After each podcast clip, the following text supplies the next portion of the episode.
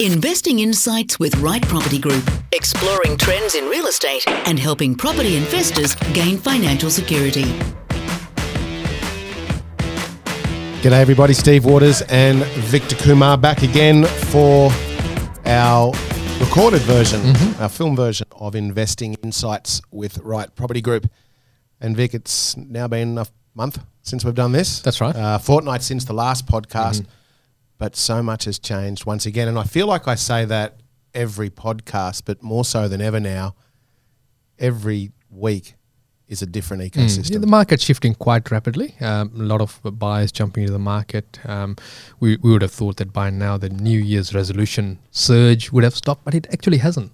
No, it's a good point, actually. I think, um, well, Christmas didn't feel like Christmas. No, it didn't. 2020 didn't seem like 2020. It's almost like we've rewound all the way back Mm. to that moment in time and we're having another go. It's like, let's just rub that off the board and, and let's move forward. And Mm. all markets, all markets are sinking Yeah. for the first time in That- a that's long not, time. That's not S I N K I N G. It's S Y N C I N G. Oh yeah, true right? story. yeah, all markets are not sinking. Um, all markets are rising uh, collaboratively. Yes. uh, across the whole country, and it's been many, many decades Mm. since we've actually seen this.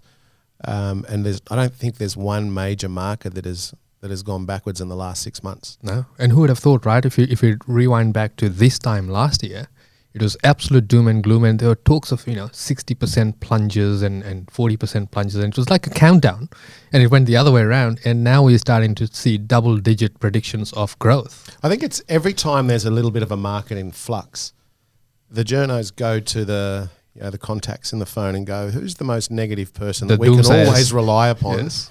to give us some headlines and, and talk about Mm-hmm. just how much we want to stick a fork in our eye because everything's going to collapse. And it's the same people every single time there's a little bit of negative Mm-hmm. uh, potential news out there. But it's certainly been very different than what was most predicted. We weren't one of those. However, to be fair, whilst we were very buoyant and bullish on what would happen, this is beyond our expectations absolutely as well. yeah. Hey, did you see the news articles that uh, what we talked about perhaps late December, where they're saying the markets are very very similar to two, 2003 and everything's coming together. And it was in the headlines. Yes, because that's we were right. talking about that a couple Yeah. of weeks ago, and it very much is. And for those that um, maybe weren't around back then, it was an enormous bull run Mm. Uh, in terms of asset values. And I don't think that we're going to experience that type of literal hundred percent growth in in some markets in twelve months. We're not going to experience that. No. Uh, but what we are experiencing is above normal, and we will take it. But as long as we always plan for the future, as we always talk about. So before we get into our subject, um, what has been, what have you been seeing in the markets over the last fortnight? Look, certainly, um, uh, you you can see that there was this talk about more stock coming on the market, but just as more stock comes on the market, there are more buyers coming to the market as well. Um, mortgage rates are really high in terms of the number of people taking out mortgages for own occupiers, and, and, and certainly the home upgraders, the move interstate, um, the um, buying that perfect home seems to be on the cards more and more uh, as as people get get set into let's do something for ourselves and I suppose they've got a lot of disposable income because they can't go overseas at the moment so uh, plow it into property And that is that is a part of the pie. Mm. Um, as is, you mentioned about stock on market, where there was a little bit of narrative around. Well, we think there's going to be more stock on the market because, um, you know, one of the indicators CMA reports uh, have started to increase, which is a prerequisite for probably over ninety percent of buyers agents when they're going to a seller to potentially sell their property. Mm. Sign with us. Here's a CMA report. So it's a it's a leading indicator on what potentially could come onto the market.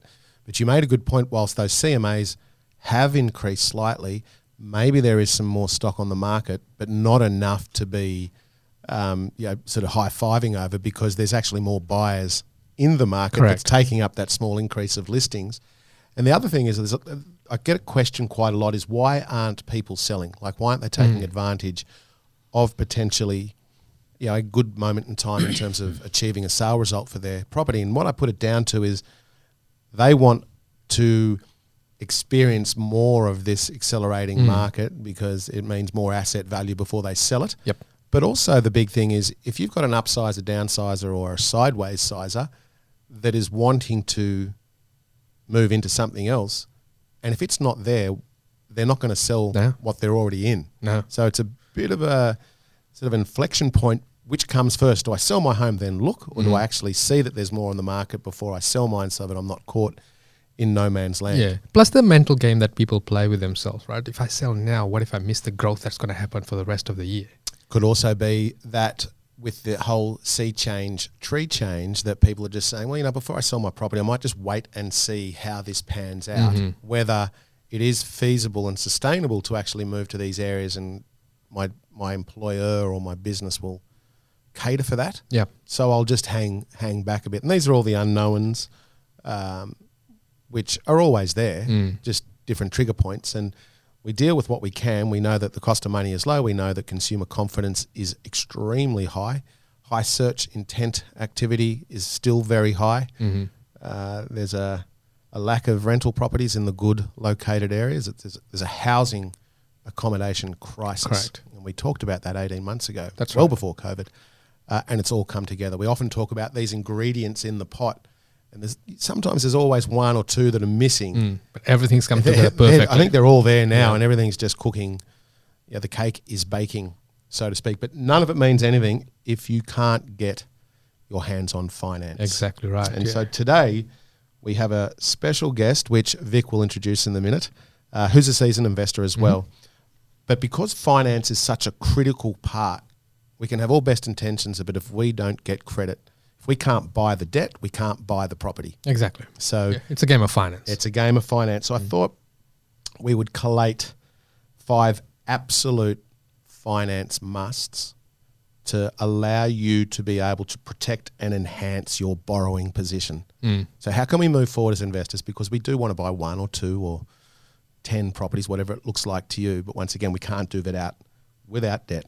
That's right. So uh, we've got Z Shua who's been sitting around patiently waiting to be um, introduced. While we And- gibber and- on. Yeah, that Yeah. we gibber on. Uh, and uh, Z is the head at um, MLS Finance, a seasoned investor uh, and um, a really, really good broker that I've, I've seen him do amazing things with finance. So uh, welcome, Z.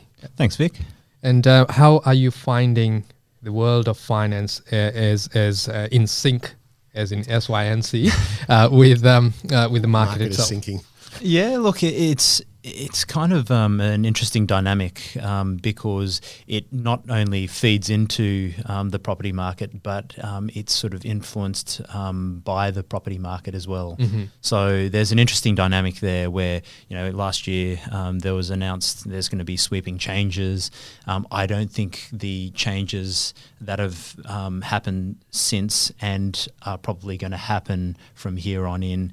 Um, are as um, prominent as what um, they would have in, imagined because of the pace of the property market. So I think there's again there's that sort of um, uh, dual impact both ways. So what you're referring to there uh, for the listener is that change over from responsible lending to responsible borrowing and how it was really uh, it was talked about although as it was going to be this Magical major switch. Yes. magical switch but someone already turned the, the light on yes, that's right. before and now I think in the back rooms um, of the banking systems and, and APRA and the like they'd be going well maybe we don't need to make as many of these changes because it'll only Yes. perpetuate Mhm.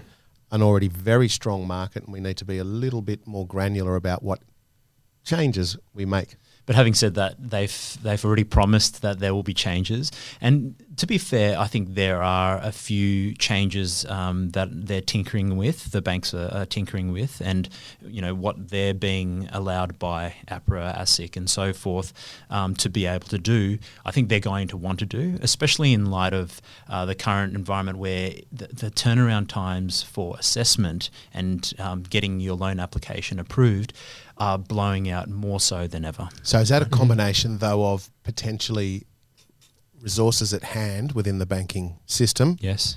in combination with just how onerous an application is. how, how onerous the application is, and also the volumes. Um, like you know, the, the the property market is insane, and a lot of that is to do with a lot of um, a lot of confidence from buyers. You know, everybody wanting to, oh, I want to get in, so the first thing I need to do is get my finance in order. Um, they're they're getting pre-approved. Right, so if a lot more people are getting pre-approved, you know the queues are longer. It's taking longer for your application to be assessed. So, So- that's what we're seeing. So when we talk about applications taking longer, Mm. give us some ballpark numbers Look for a Um, of- pre-approval. for a pre-approval, some of the um, even mainstream major banks, um, you're looking at anywhere from four to six weeks for an initial assessment. So from the time that your financier hits um, submit on their their system of for your loan application, it goes across to the lender. Four to six weeks it takes for it to go through a queue, and it to be assigned to an assessor, and for the assessor to come up and have an initial look at it. it's crazy. Yeah, let alone any questions that they might ask. They might just say, okay, show me some additional documentation, ask, um, ask other questions about your situation. And then, then it goes back into another queue.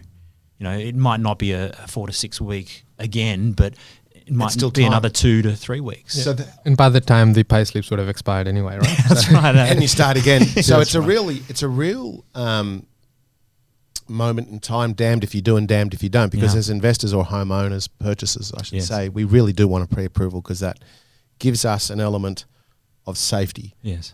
However, if it's going to take me six weeks to get a pre-approval, the way the market is moving, that might be a couple of percent Yes. uh, in asset value, or even let's say lack of choice, more lack of choice, um, or we say, well, well, we'll go to the market and we'll start to negotiate something, purchase something, because when we have a contract of sale, there is the chance that our application then will be Gets fast tracked. Gets fast-tracked and what have you. Escalation process. yeah And this this situation is um, being made worse, especially for your audience, because a lot of the applications that um, your listeners are um, submitting are complex applications, deemed complex by the banks. So they go into a separate queue that definitely take you know the the four to six weeks, rather than just an oh, okay, that's that's first homeowner, um, you know, fantastic income.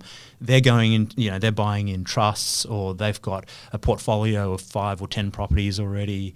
Um, they're doing some, you know, a simultaneous equity extract plus a purchase. So they're going into these other queues that are even longer and slower because the credit assessors are a specialized team. They're senior credit assessors, they're um, credit managers that um, are used to dealing with these and have um, sign off on, on a more complex deal, basically. Whilst on the surface, like as you were saying that, first of all, I was thinking, who'd want to be a broker?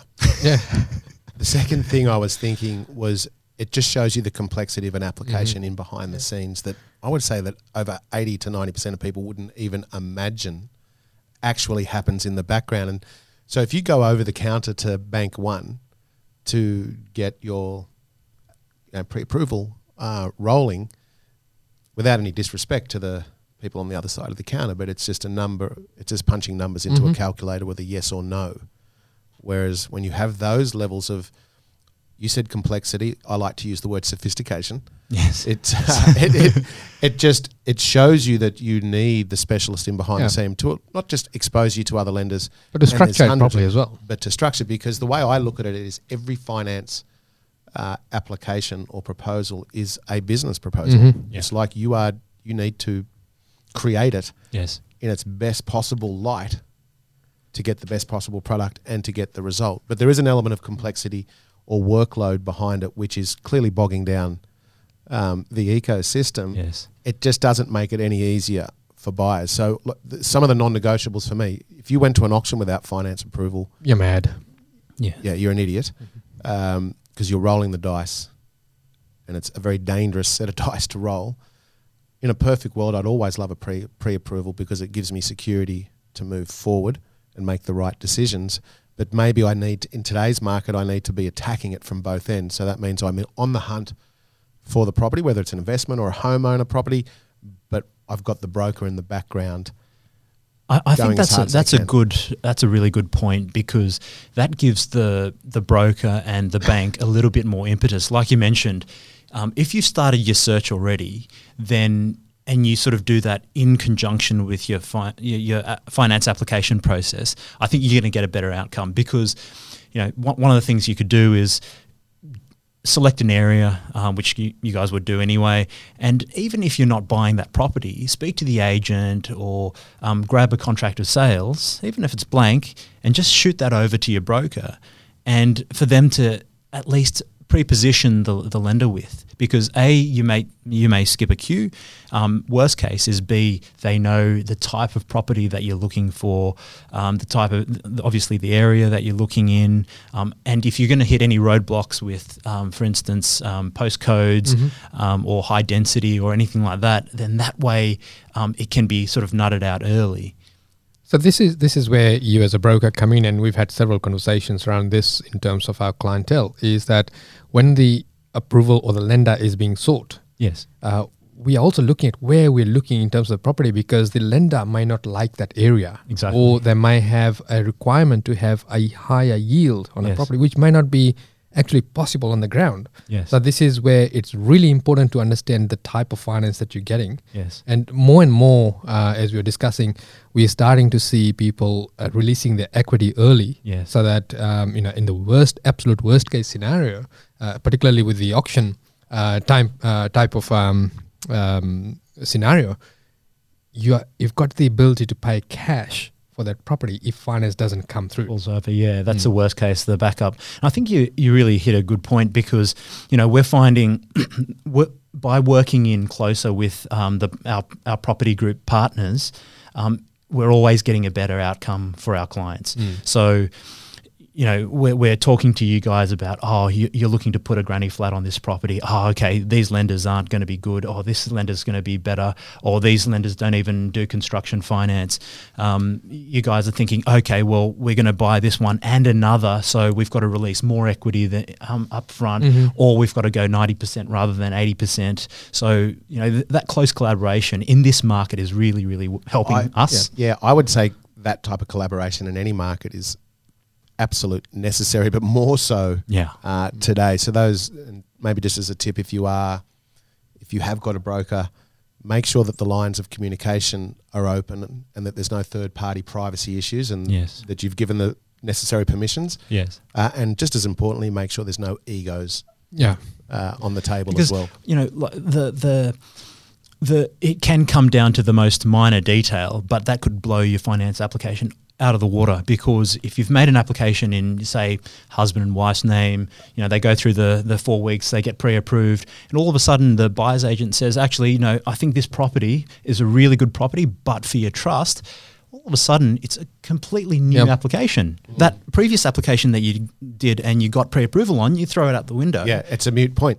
Exactly. Correct. So one of the things you mentioned earlier on uh, was around product selection, and Yes. we'll get to the five points in a minute. But the point I wanted to make now was don't be don't be uh, rate orientated. Don't be rate focused. The best rate isn't necessarily the best product for you or your portfolio or for that particular um, you know, asset selection, if you will. Do you find that a lot of people are more uh, rate orientated today versus say four years ago when rates were at five and six percent? Uh, prob- yes and no. Um, I, I think there was a, period of time o- over the last couple of years where rate was um, in the media a lot, and you know as rates were falling, um, customers will always want to get the best rate. Rate will always be important. Drives your repayments, drives your future serviceability. So you know it, it is always important. But I think of late, o- over the last six, 12 months, people are starting to appreciate more that you know, it's it's not a great rate if you can't get it, right? Yeah. And you know, the fact that we're already at you know twos, two and a half percent, three percent, then like it's actually pretty cheap, and um, people are are are really wanting to get into the market rather than just absolutely get the you know absolute finest finest rate. Um, and that they're starting to appreciate that there are so many other important considerations like the structure, like LVR, and the flexibility of the lender. Mm-hmm. Correct. Yeah, cash out features, policies, yeah. offsets, Yeah. all of that kind of stuff. Because people are under the impression that if they've got an amount, a, you know, a portion of equity within a property, that mm. they can just Reach draw, in. draw Yeah, it yeah. down, you know, Yeah. with an application and approval and what have you.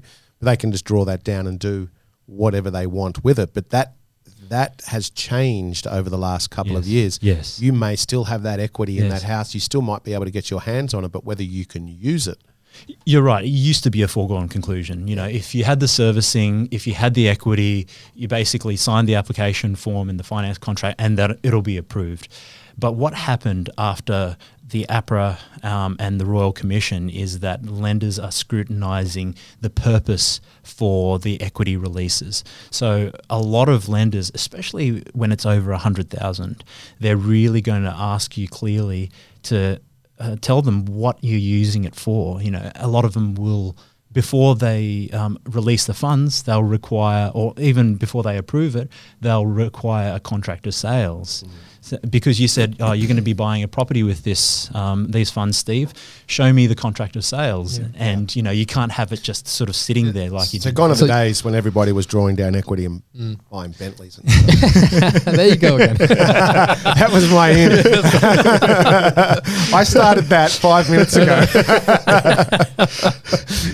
so if you, if you look at um, where people are at, at this at this point in time, it's more solution based lending than anything else that they should be focused on, isn't it? it has to be solution based lending because there are so many other considerations other than the rate, like you Mhm. said. I think that's probably a better topic, other than the one we talked about before, is solution based lending because it is. Mm. It's not any finance, anytime, anywhere now. It is for It's about A the- solution. The, property. It's about turnaround times. Mhm. Yes, it is about price, but it's also about the structure. You know, are, are you looking at fixed versus variable? Do you need an offset account? You know, are you looking at um, deductible debt or non-deductible debt? Are you looking at principal and interest? What LVR? Because a lot of the times, the the product um, and the constraints are tied to you know is it an eighty percent um, Mhm. lend? Is it a ninety percent lend? These days there are quite a lot of lenders that are trying to attract business. If it's a low LVR, you know, if it's 60, 70 percent, they'll give you additional discounts. So Yeah, right. yeah.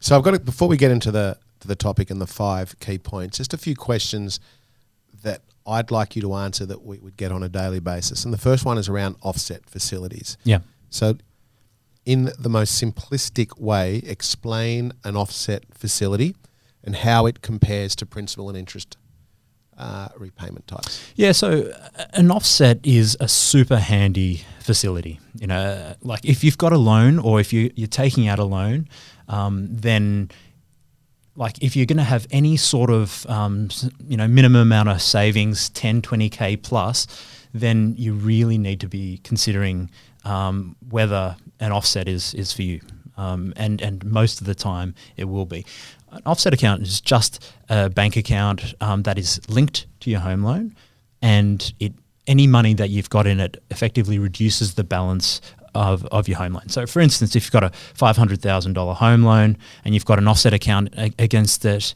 um, and you've got $100,000 in the offset account, you're not paying interest on 500,000, you're paying interest on 400,000.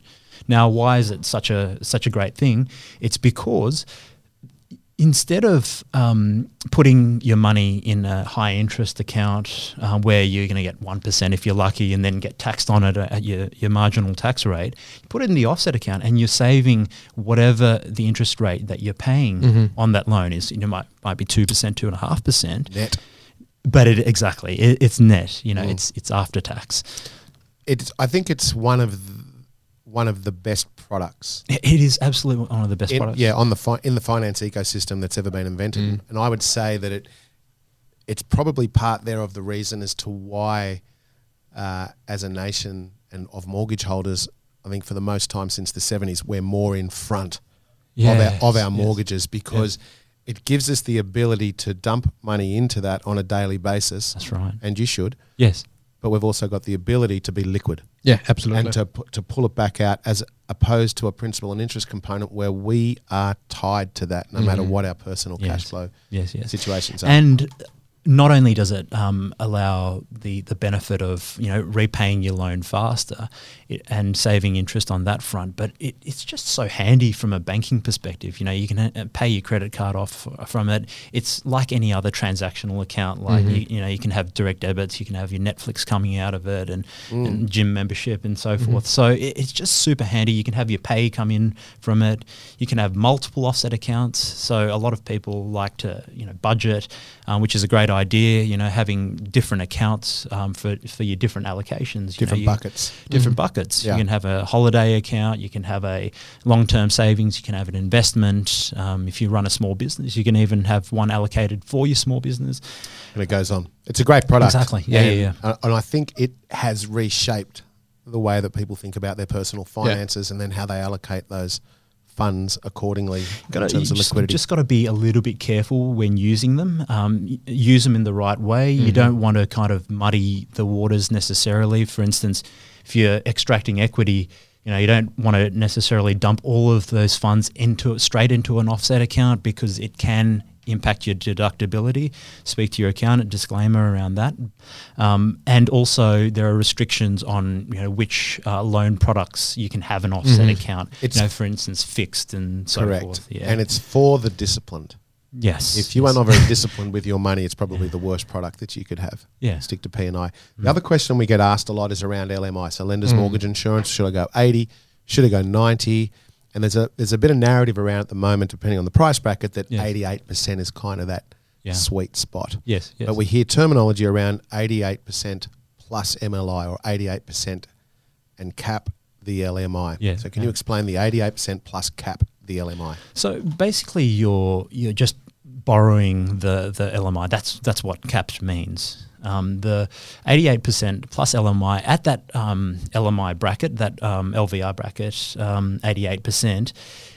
You know, it's about one and a half percent. You know, one point four percent of um, the the loan. That um, that's what it's going to cost you in terms of um, mortgage insurance. And the reason that that's a sweet spot is because you've got um, a 90% lend that you know a lot of the times lenders are happy to, to lend you 90% but instead of um, lending the full 90% and then paying the mortgage insurance on top of that in, in which case the LMI a lot of the times exceeds 2% so you're, you're saving a significant amount by just you know um, putting a little bit more deposit so a 7% uh, sorry a 12% deposit I'm good at maths I promise Great broker this time. um, so putting a 12% deposit instead of um, a, a 10% deposit, but instead of paying the mortgage insurance out of your pocket, you're actually borrowing it instead. And you, you, you'd save almost 50%, you know, 40 to 50% so you're on preserving the, the capital premium. position somewhat.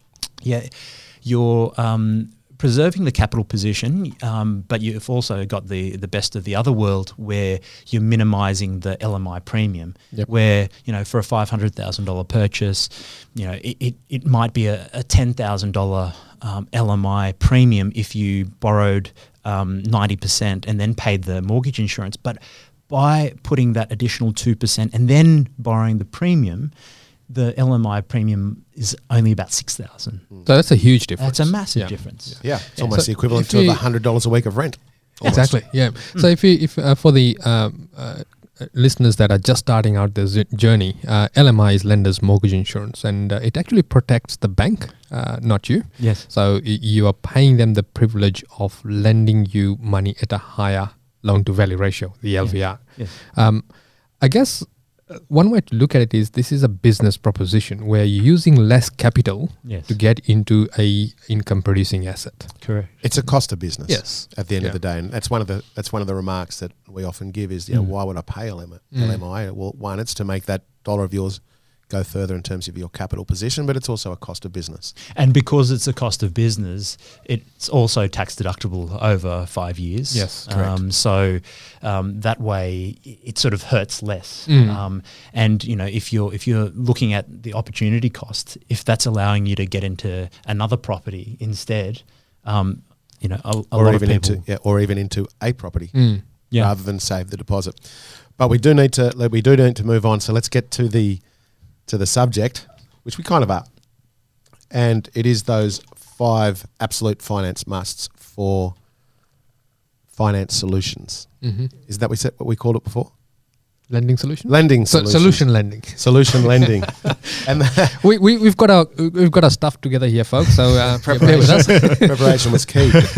All right, the first one is around non-deductible debt.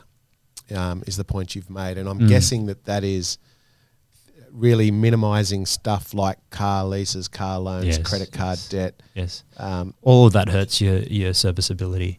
And even if you were to compare um, owner occupied debt to investment debt, you know, five hundred thousand dollars of owner occupied debt doesn't translate from a borrowing capacity perspective to five hundred thousand dollars of investment debt because the investment debt is actually treated a lot more favorably by lenders mm-hmm. when they're calculating how much you can borrow because they know that you're getting a tax benefit right? They know that the rent's generally going to be a lot less than what you're, well, you're going to have a lot of other expenses.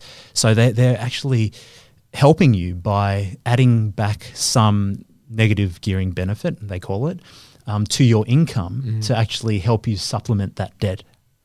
it's an interesting point. So essentially, investment debt is looked upon more favourably Correct, correct. than the owner-occupied debt, generally speaking. So that, that's one of the the real key principles of lending, especially when you, you know you've got an owner occupied debt, and a lot of our clients are in this situation. You know, they own their home, um, they've got a mortgage on it, and they're buying investment properties. They've got some investment properties, or they have the objective to buy investment properties.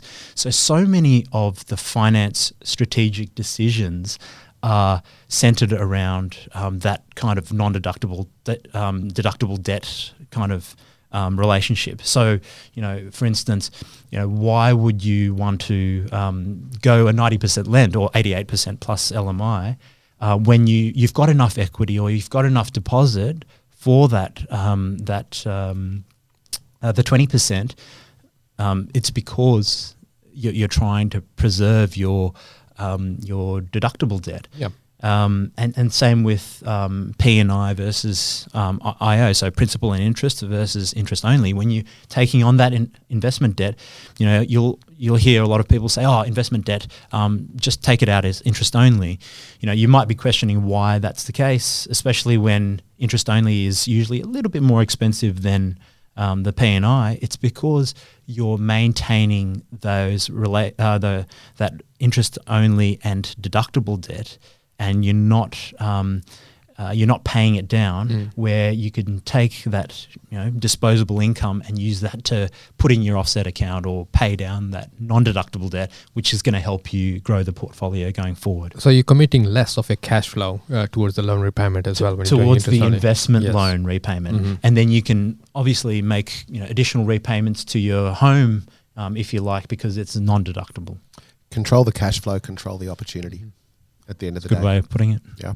Um, non-deductible debt is also around, as I mentioned earlier, on car leases, credit cards, and I don't think people have an, a real understanding of just how much that affects potential borrowing capacity. So let's, and we did this on a Facebook Live the other day, but let's do it again. Yeah. If if I have a sixty thousand dollar, um, yeah, car lease, Yes. how much is that taking away from my overall capacity or borrowing capacity? Yes. So it's sixty thousand dollars, roughly, you're looking at about one and a half thousand dollars a month in terms of you know depending on the interest rate and terms and um, loan term and so forth. But you're looking at about one and a half thousand dollars a month. So that's probably taking anywhere between three to four hundred thousand dollars That's a additional. So I just, another property. Yeah. I just want to say that that again. if you've got a sixty thousand dollar car lease, which some for some people it's a must or for whatever the reason, yeah, but just let's just keep this within context. A sixty thousand dollar car loan is going to cost you and take away from you the same of a three to four hundred thousand dollar home loan mortgage. Yep. So take out the car lease or buy the property. It Mm. might Like, it might boil down to that. So, so if we play this out, um, uh, Z, right? So I need a car, yes. right? And, and, and, and I've got the choice now to put a lease on it or Yes. I can tack it to the back end of my home loan, Yes. right? Yes. That would be a better option because it doesn't impact my borrowing capacity as much if I've just dr- redrawn from the home loan, isn't it? Uh, exactly right. Um, and you, and the reason for that is because it's amortized. That home loan is amortized over 30 30, years. years, Yep. rather than a, a five, seven, or even sometimes three year loan term for. But it will cost you more in the long run. Yeah. So if you're disciplined enough to pay it off within that three to five years, If you quarantine it, yeah, and you Yes. just say to yourself psychologically, I'm going to smash that part of that in loan down, so be it. But the point I wanted to make was that it's three to four hundred thousand dollars worth of borrowing capacity Yeah. you are throwing away with the sixty thousand dollar car loan. So we were talking about visualization earlier on, if I can say that word. if you can visualize the car that you're driving is sixty thousand dollar finance. You're driving a house on the road. Yeah. No more to pay. What's going to appreciate more? Well, well, that's the difference between um, constructive debt and non-constructive debt. You know, like Well, you're not- appreciating debt versus non-appreciating debt. You're, you're right. You, you're not getting a tax benefit on the car, but you, you know if you're Well, yeah. PAYG, let's say, um, but you're getting a tax benefit on the house plus appreciating and depreciating. It's kind of a no-brainer. Yeah. Now we're not saying that everybody should get around in a Datsun 180B for those that remember what it is, um, but we, we you need to be tactical. Hmm. If Yeah. if your goal is to build out a portfolio, whether it be one or a hundred properties, you need to be methodical, tactical, and think well ahead of what steps you're going to do today to enable you to be into that position tomorrow. I think Vic had a had a really good solution. You know, you split off part of your home loan. It's really easy to do from a finance perspective. Split it off, and then you concentrate on paying that down. And even if you're making additional repayments on that, and consistently, because the minimum re- repayment is so much less than the lease or the novated lease, the chattel mortgage, or whatever it is, then you're you're, you're still paying that down. Um, and getting rid of it, um, but you're not impacting your borrowing capacity. So that would be the same with credit cards as well. Yep. So if you've got a five thousand dollar credit card, you're potentially taking twenty to twenty five thousand dollars away from your borrowing capacity. Yes, yes, that's Yeah, right. It's crazy. and Absolute and even even in that situation, even though it's a bit counterintuitive to say, well, you know, take it out of the equity of your home. In fact, if you are disciplined, then from a borrowing capacity perspective, it is actually better. Like if you, for instance, if you've made hundred thousand dollars worth of advance repayments on your home loan, and you take out five thousand of that to go on a holiday when we can travel again, you know, it, it, it just makes so much more sense. You know, rather than racking up on a on a on a credit card. Mm. Just be mindful not to let the debt run for 30 years once you've used that as yeah, well. Yeah, yeah. And if you've got hundred thousand dollars worth of equity, maybe think very carefully about how much of you use to buy the car. You know, instant gratification versus not. Like I'm not a fan of any non-deductive debt. I don't like it. I don't have a credit card. Don't have a car loan. I just I'm not a fan. That's me personally. I doesn't even have a car, folks. Oh, that's That's why you didn't want to pick me up earlier today. you walked. well, I figure why have a car when I got I got old mate here with a Bentley and and he can drive, and he can cop all the. deduct- All right, next one, we move on. Um, so non-deductible debt. That was point number one. Yeah. Point number two is repayment structure, and you touched Yeah. on this a little early, but this is such an important component. Yeah, the whole you know finance product. Um, which um, product is most suitable for not only your current situation, but um, what you're wanting to do in terms of goals, but also um, from a property perspective. You know, Mm. if we're if you guys are buying um, my client a um, a property and your intent is to you know do a, a major reno on it and then flip it within a couple of years, ride this market and then flip it in a couple of years.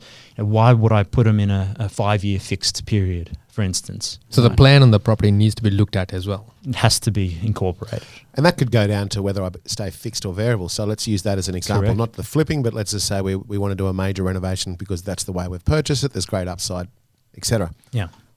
Then it would be imperative that I kept variable because I'm going to want to equity harvest Yes. yes later. that's So I need the ability to be able to move Yes. lenders because the chances of the lender I have at that point in time giving me a more favourable valuation than the next lender is minimal, and I can hear the phones ringing now with valuers complaining. Well, that's. uh, But it's the truth. It's, it's true because you know, uh, again, the lender's going to look at it and they they they said, oh well, you know, a month and a half ago.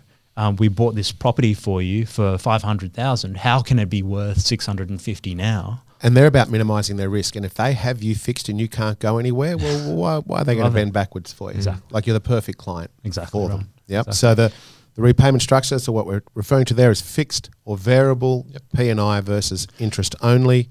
But just on just on that point, um, we're not necessarily saying fixed is bad because, for instance, uh, right now a lot of the fixed rates are, um, you know, a lot better than um, the the variable rates. You know, we just had um, word. Uh, a couple of the majors dropped their um, fixed investment fixed interest only to under two and a half percent, two point four nine percent. Don't be saying that to me. Bit a sore spot. yeah, very very sore spot. It um, but with the with the the fixed and variable, it comes down to the plan for the property. yes. Always, we Yes, might, yes, as I said, it might be a renovation, it might be a secondary dwelling, it might be a, an equity harvest mm-hmm. scenario. But it does.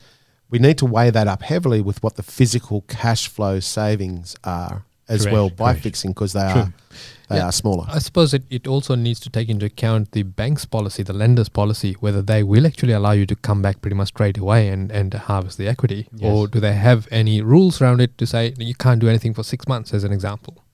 Yeah. Yeah. Yeah. All right. So repayment structure. And the next one is is something that not a lot of people talk about in terms of other brokers and why it's such an important part of the five absolute musts, and that is equity harvesting Yeah. And how that can actually benefit you moving Yeah. forward. Yeah, I think um, we we touched on it earlier in terms of extracting equity, um, but because in today's environment with the turnaround times how they are, it's even worse for equity harvesters, if that's a, a term it is now. It is now. But um, you know, if, if I'm going to the bank and I'm saying, hey, I want to take out um, $150,000 of equity, like the banks are actually deprioritizing that.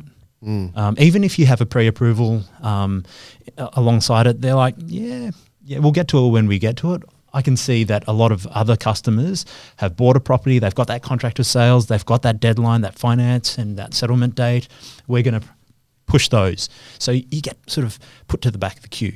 Because you're not as profitable as the new person. Well, it's it's more that it's there's there's less urgency around that um, that that deal. There's no timeline on it. So there's no timeline on it.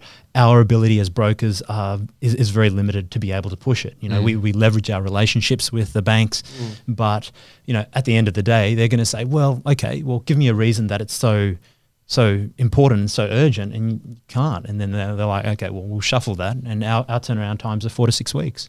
So the reason for me why equity harvesting is so important is it's not about the now, it's about the future. It's about the tomorrow. Because our credit file or our credit rating is just the most important part to us that anyone that wants to borrow money. For me, equity harvesting is about creating buffers and mitigation around a point in time that may never and probably will never exist, but at least I've got it covered. And what I mean by that, if I lose my job, if I sack myself, or mm. you know something goes wrong, and I still need to pay the mortgage, I still need to pay the phone bill, whatever it may be, I'm not going to have an arrears red mark against my, you know, whatever the credit policy is, mortgage, phone, car payment, whatever. I have the money before I need it. And I think that's the key. For And that's me. the key. Have the money before you It's, need it's, it. it's a risk mitigation. It's yeah. It's liquidity is is just such an essential part of any investment platform. Mm. It's like the, the reason. If I pivot a bit, the reason they say yeah that the people that invest in shares heavily, one of their major arguments is around, well, shares are more liquid.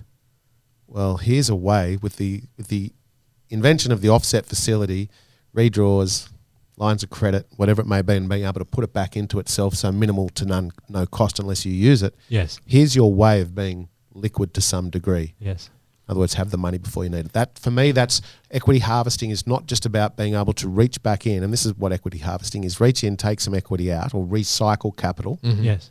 to then duplicate. Yep. It's about also being ready. Yes, and it, it it's being a, uh, about being opportunistic as well. You know, we've Correct. seen it um, for your clients, and that you you have that three four hundred thousand dollars equity, and you know, worst case, you know, you're not going to get a you know an, another extension on your on your finance. You make the call that worst case, if we like all lenders say no, I can still buy it cash outright, or I can buy it at a much lower LVR Mhm. because you know it's a fire damaged place, and then you know I can use that um, to to leverage, and then pull the equity out once the the major renovation's done. Yeah, it gives you a lot more options as to what you can do with money, uh, play around with uh, the opportunities that come in terms of uh, today's market. Yeah. Yeah, and even if we use an example not quite as extreme as the fire damaged property, I think Uh, you've just pulled one out of your portfolio. I know that's what I thought. Personal experience, maybe. yeah, but it's it's more around what happens if the pre-approval I had at ninety percent now no longer exists because there's been a policy change. Mm. But they'll give me eighty. Yeah. I'm And ready. It doesn't even have Yep. to be a policy change. It might just be at the the behest of the lender. You know, we've had we know many lenders that um, they give the power to the assessors to arbitrarily change the product on you. So, you know, you go to unnamed bank. I'll, I'll not name and shame at this point, but they go, okay, I can see that you actually qualify for a 90% interest only. You fall within the policy and, you know, it, it actually meets our, our rule book. But I don't know, you know, the fact that you bought a Bentley and, you know, it's, it just doesn't sit well with me. So I'm going to, I'm going to just mark this down to an 80%. Mm-hmm. Because I can. because I can. Correct. and you know they've got the, the full power to do that. And and there's nothing that you can do to, to counter it. You, you can't argue their policy. They say i'm aware of my policy but just based on my own risk appetite i'm a credit assessor i have the discretion to do that Now, if you weren't using a broker in that scenario, you'd have zero chance. Yeah. But if you're using a broker that will physically go into bat for you, there is some. we, we can argue it we can leverage our relationships and worst case we can go okay no problems let's go to another bank Correct. that will do it yeah. But if you only think Bank One exists because that's where you've banked all your life, yes yes um, well then you know, you're kind of cornered. So once again, that whole equity harvesting is not just about the propulsion of your portfolio; it's about protecting your position. Yep. Yep. It's forward planning uh, to be Always. opportunistic. Yeah. So the next one for me is an obvious one on the surface, but when you dig a little deeper, it's not so obvious, and that's around income. Clearly, the more you borrow, sorry, the more you earn, yes potentially the more you can borrow. But it does come down to your disposable income, you know, what expenses you have personally and within your businesses or your portfolios or whatever. But income is a major. Yeah, yeah. component. And it depends on the type of income. You know, some lenders are good at different types of income. For instance, you know, if I'm uh, a real estate agent and I'm earning very heavy in commissions, or you know I, I'm- in sales, I've got a lot of commission or bonus income, then some lenders will shade that significantly up to to forty percent. So they'll actually, you know, say, "Oh, what have you earned over the last two years in terms of bonus? We're going to take the lower figure um, per annum, and then we're going to shade it by another thirty percent or forty percent, and then all of a sudden, you know, you're not actually showing that much income. So it's about using the right lenders, and I know that was probably a good segue into the the, the next point around lender selection. But it, it is so important um, which lender that we go with because different types of income mean different things. You know, self-employed income. How do we um, assess that? You know, is it over one year? Is it over two years? Um, financials, or is it just over a BAS statement or a, you know four BAS statements and an Correct. accountant's declaration? And that that's the difference between self-employed and PAYG. But we'll get into the next one, which is lender selection. But So the- uh, one of the things, uh, Steve, if I can interrupt, is uh, the biggest difference I see between someone going direct to the bank or using a broker is the broker understanding the lender's lending policy and then matching it up to the circumstances. Whereas most people, when they're starting out on investing, they go to the bank they've always banked with, as you said, and uh, they're then only focusing on the interest rate and uh, I've banked with this um, bank for years, so therefore I'll be loyal to them. Uh, not understanding their particular lending policy, and this is where a good broker comes into play and matches what we're trying to achieve with the actual lender's lending policy. I think even before that, though, you need to know where you want to go. Yeah, Then the, the policy will be matched to where you want to go, as long as you've got the right people around you to clearly Mm. define and help you understand where you want to go. But if I just come back to the imp- income thing um, or the income point, income for me is also about expenditure. yeah. So it's all good.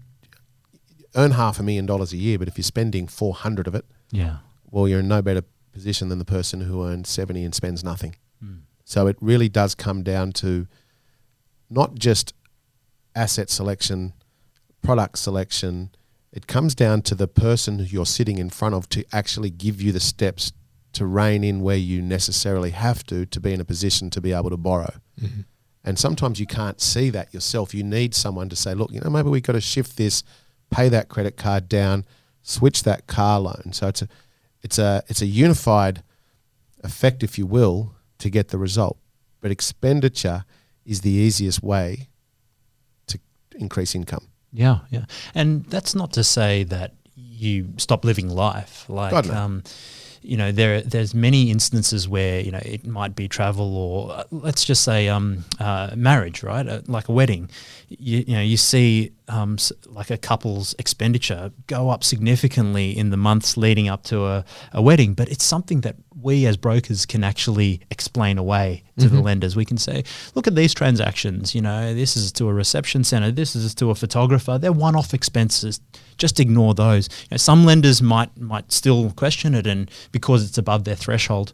But again, going back to the lender selection, if we go to the right lender, they'll go, yeah, yeah, no, I understand. You know, you know, you know, you're not getting married every year, so. Um, that's we, we can con- contain those You hope expenses. they're not getting married every, every year. But but it's, but if we so they're one-off expenses. But if we're in a moment in time at the moment where we can actually start to control some of our ongoing expenses, such as our interest rates, we can maybe renegotiate. Maybe we can have a look at the broker, to, Yeah. and the broker says, "Why are you paying four and a half percent?" Absolutely. And let me tell you, that happens on mm-hmm. on a weekly basis where I'm sitting down in front of clients or potential clients, and their rates are next level, above and beyond. Yes. So if we start to condense the, the, the interest rates and therefore our payments, it increases our income, potentially our serviceability, as does our rents. If you're a landlord in Australia within certain areas, to be fair, and you haven't adjusted your rents accordingly with the right type of asset in the right area, let me be clear, then you're leaving money on the table. Then suddenly we have the combined effect of increased, literal increased income via our rents, and we've started to reduce our expenditure via our interest rates. And our position just might change in terms of our affordability in the bank size or our ability to be able to borrow. and not only the the in terms of the interest rates controlling your expense, it might be um, the repayment type as well. Going back to our conversation about principal and interest, interest only, you might actually choose a more expensive interest only product versus then the principal and interest, but that might actually significantly help your borrowing because the most generous lenders will look at not your deemed um, repayments. They'll look at what your actual repayments are, whether that's you know fixed for um, a- another six months, uh, one year, interest only, or whether it's um, P and I at a at a very low rate. Um, the P and I might still be higher, but in order to um, to qualify, you might actually be better off on on the the more expensive interest only Yeah. rate. So, so, so the physical repayments, so let's say it's a two and a half uh, percent P&I, yes. may be higher than say a three and a half interest only payment. Correct. Yes. Yes. All right, the last one is lender selection uh, and asset selection, but we'll leave the asset selection up to us. Let's let's talk about the lender selection and why that's so important, which we've kind of touched on it on each of these points and a little earlier on, but let's get a little bit more granular. I think that ties everything together. Um, the, len- the, the right lender will give you um, elements of all of those things that we spoke about um, in terms of um, you know being able to extract that equity, um, treating your income um, and your expenses to maximize your borrowing capacity, um, being able to allow you to extract the equity, giving you the right products for the right rates. You know, because one lender may be um, an amazing um, owner-occupied P&I. I get this all the time. I, I, I get uh, um, you know somebody saying, "Oh, you know this this bank is the best because um, their their rates um, 1.89 percent," but that's an owner-occupied P&I rate. If you're going for an investment interest only rate, their their corresponding investment interest only rate might be over three percent, where there's others that are well under three.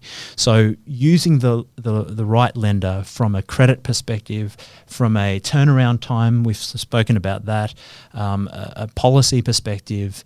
I mean, it, it, might even just come down to, to banking. You know, if you're buying your first investment property or your first property um, you know, you're probably going to want to go with a, a lender that, you know, it, it, may not be the absolute cheapest on the the market, you know, but for an extra 10 basis points, you've got a you know, full branch network, you've got a full suite of um, products um, from a banking perspective, you've got the offset account, the, you know, ability to do multiple offset accounts. That bank will allow you to do free valuations when, you know, we go back to, to extract equity mm-hmm. and so forth. So lender selection is absolute paramount. And we're seeing that now in, in just the different product types or the proposals or scenarios, as we like to call it. And mm. you know, and a good broker should give you a few multiple scenarios to make a, a very informed decision. But we're seeing the first the first tier lenders or the big four that are coming in with higher rates. Yes.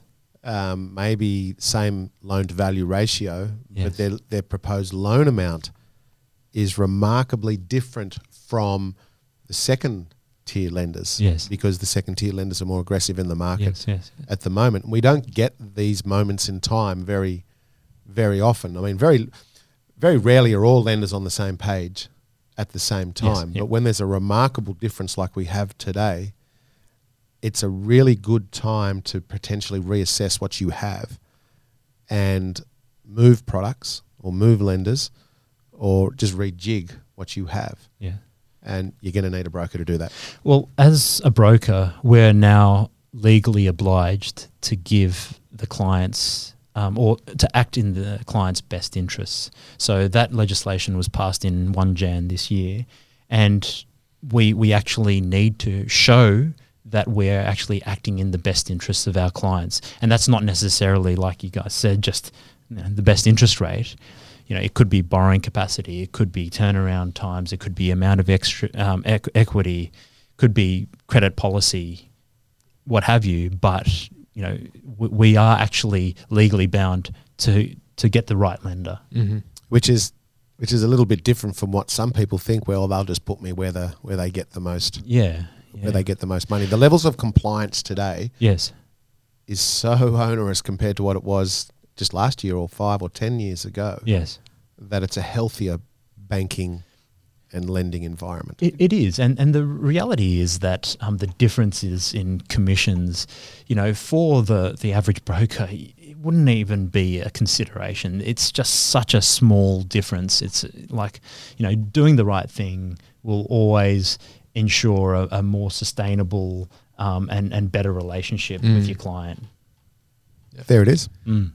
So we can't let you go without asking uh, the changes that were um, uh, flagged in terms of lending. That yeah. uh, you know March was supposed to be this magical yes, month yes, where yes. these changes were coming in. Yeah. Have you seen any changes come through? They're starting to trickle through. So initially, at the start of the year, it was mainly the the the third tiers, you know, the non-bank lenders that were kind of um, you know they, they, they, were responding to their initial response from um, COVID, where they had a knee jerk reaction. They kind of a lot of them kind of shrunk back and you know didn't didn't do good pricing, didn't do um, good policies, um, and then you know they're starting to to, to sort of um, relax their policies.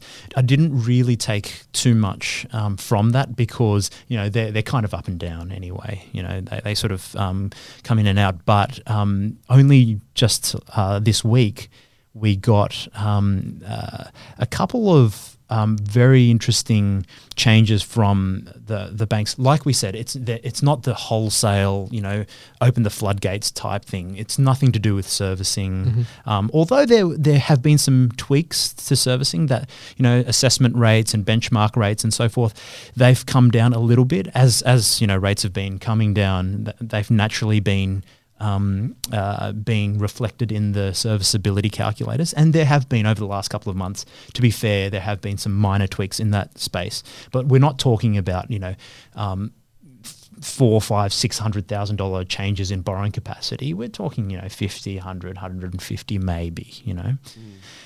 But just recently, um, this is some really positive um, uh, news from CBA. Um, they've said, you know, if they if the servicing is, is quite comfortable, i.e., more than five hundred dollars surplus um, Mm-hmm. per month, then they don't require um, verification and evidence of um, account conduct. Right. So you don't have to, you know, if you've got like, you know, a heap of accounts, you, you don't have to show everything for the last three months. The Uh, paperwork will be a lot less. paperwork's going to be a lot less, which is going to really help the in in the um, turnaround times um, and the, the assessment process. So that's a real positive. positive, and they're kind of leveraging off the whole um, comprehensive credit reporting regime that's come in over the past you know 12, 18 months. Um, so you know they, they can see it there. They go, yep, no problems. Um, we don't need to kind of make sure that you're you're conducting your accounts and your loans well because we can see that in your reports anyway, which is going to cut out I would say a good 20% um, in terms of the effort from an assessor going through all of those things because they have to go through line by line. And if you if you do a lot of transactions, if your if your account's thr- three pages long um, of size eight font, they're, they're going to have to go through everything just to make sure that there's nothing wrong. And that's what's you know, that's one of those things that's holding up um, turnaround times at the moment. So that was one big thing. Um, Another one was. Um, CBA said um, you don't need to to show that um, you've got um, the physical funds um, for a deposit um, as long as it's less than ninety percent um, loan. Then and you're declaring that you're going to have those funds in your account by the time it's ready to settle. The the property is ready to settle. We're happy to to. Okay. Um, to, to a big lend it you. change. Yeah, yeah, Huge. Yeah, it is. It is. Um, so, you know, th- th- there, there's although it's not, you know, as I said, those massive wholesale changes um, yet, and I don't think that it's going to be as long as the the property market's running as fast as it is. I don't think we're going to see that. I think it's just going to be the tinkering around the edges, um, slowly making it easier, slowly making it faster. You know, we had um, a little bit um, around uh, self-employed income as well. Um, some um, mains, you know, another major Westpac um, saying that they were going to um, take the latest year's income if it was more favourable, rather than um, so in, in, instead of having two years and then taking the the lower of the two years um, or the average of the two years, that they were like, okay, if twenty FY twenty twenty was better, even if it was significantly better, we're actually happy to accept that, subject to few other conditions. And it's these little minute, softer changes that may encourage other lenders. And the because same. they're coming from the majors, the the second tier will follow after that. And I. I think, uh, you know, I'm, I'm a lot more assured that, you know, I, I, th- I actually think the the government's um, doing it in the right way. You know, like um, it's it's not it's kind of focusing on the issue of um, you know credit being hard to access in terms of it's such a lengthy and painful process. They're addressing that, Mm. um, but they're not opening the floodgates, um, perpetuating a, a bubble. Nor should they. instance. No, I agree. Yeah, we don't. Agree. We want a sustainable market. We don't like, yeah, the bubbles and the, Yeah, you know, the massive deflation periods as well. We just want it. If it was nice and linear, Yep. that'd be awesome. but it's Eight um, percent a year, thanks. that'd be that'd be great. But we know that that's not the case. But there it is. Yep. Uh, five really important facts that you need to do to preserve and enhance borrowing, S- lending solutions. It's Solution based lending. solution based lending. So, uh, Z, uh, for the listeners, if they wanted to get in touch with you, how can they get in touch with you? Please, um, mlsfinance.com.au. Yep. There you go. and their name and number. Contact details will be there. Uh, lots of really well experienced brokers there. All of them are investors too. Yeah. So it, um, which for me is a really important point, whether Mhm. it's an accountant, an advisor, a broker, whatever it may be. I want them to experience the same emotional roller coaster that I'm about to experience. Mm. And as a side, anyone who says that take the emotion out of investing, it's not. They're either a narcissist or it's just not physically possible. When you've got half a million, three quarters of a million, million dollars on the line, there is an element of emotion there. Don't let anybody tell you any different. Just surround yourself with some people that can keep you in check. All right, there it is. Thanks, mate. Thanks, All right. Z. Thanks for coming Welcome. along. Thanks, Vic. Thanks for having me. We'll be back in a couple of weeks with uh, Phil Tarrant to do the uh, the podcast version in their office. No doubt between now and then there's going to be so much more news, and we've got uh, our regular Facebook Lives, where sometimes Z's a, a guest there as well as other people. Uh, so make sure you tune in and uh, you'll get all of that off from our socials and our website, rightpropertygroup.com.au. Thanks, guys, and we will see you soon. The information featured in this podcast is general in nature, does not take into consideration your financial situation or individual needs, and should not be relied upon. Before making any investment, insurance, tax, property, or financial planning decision, you should consult a licensed professional who can advise whether your decision is appropriate for you.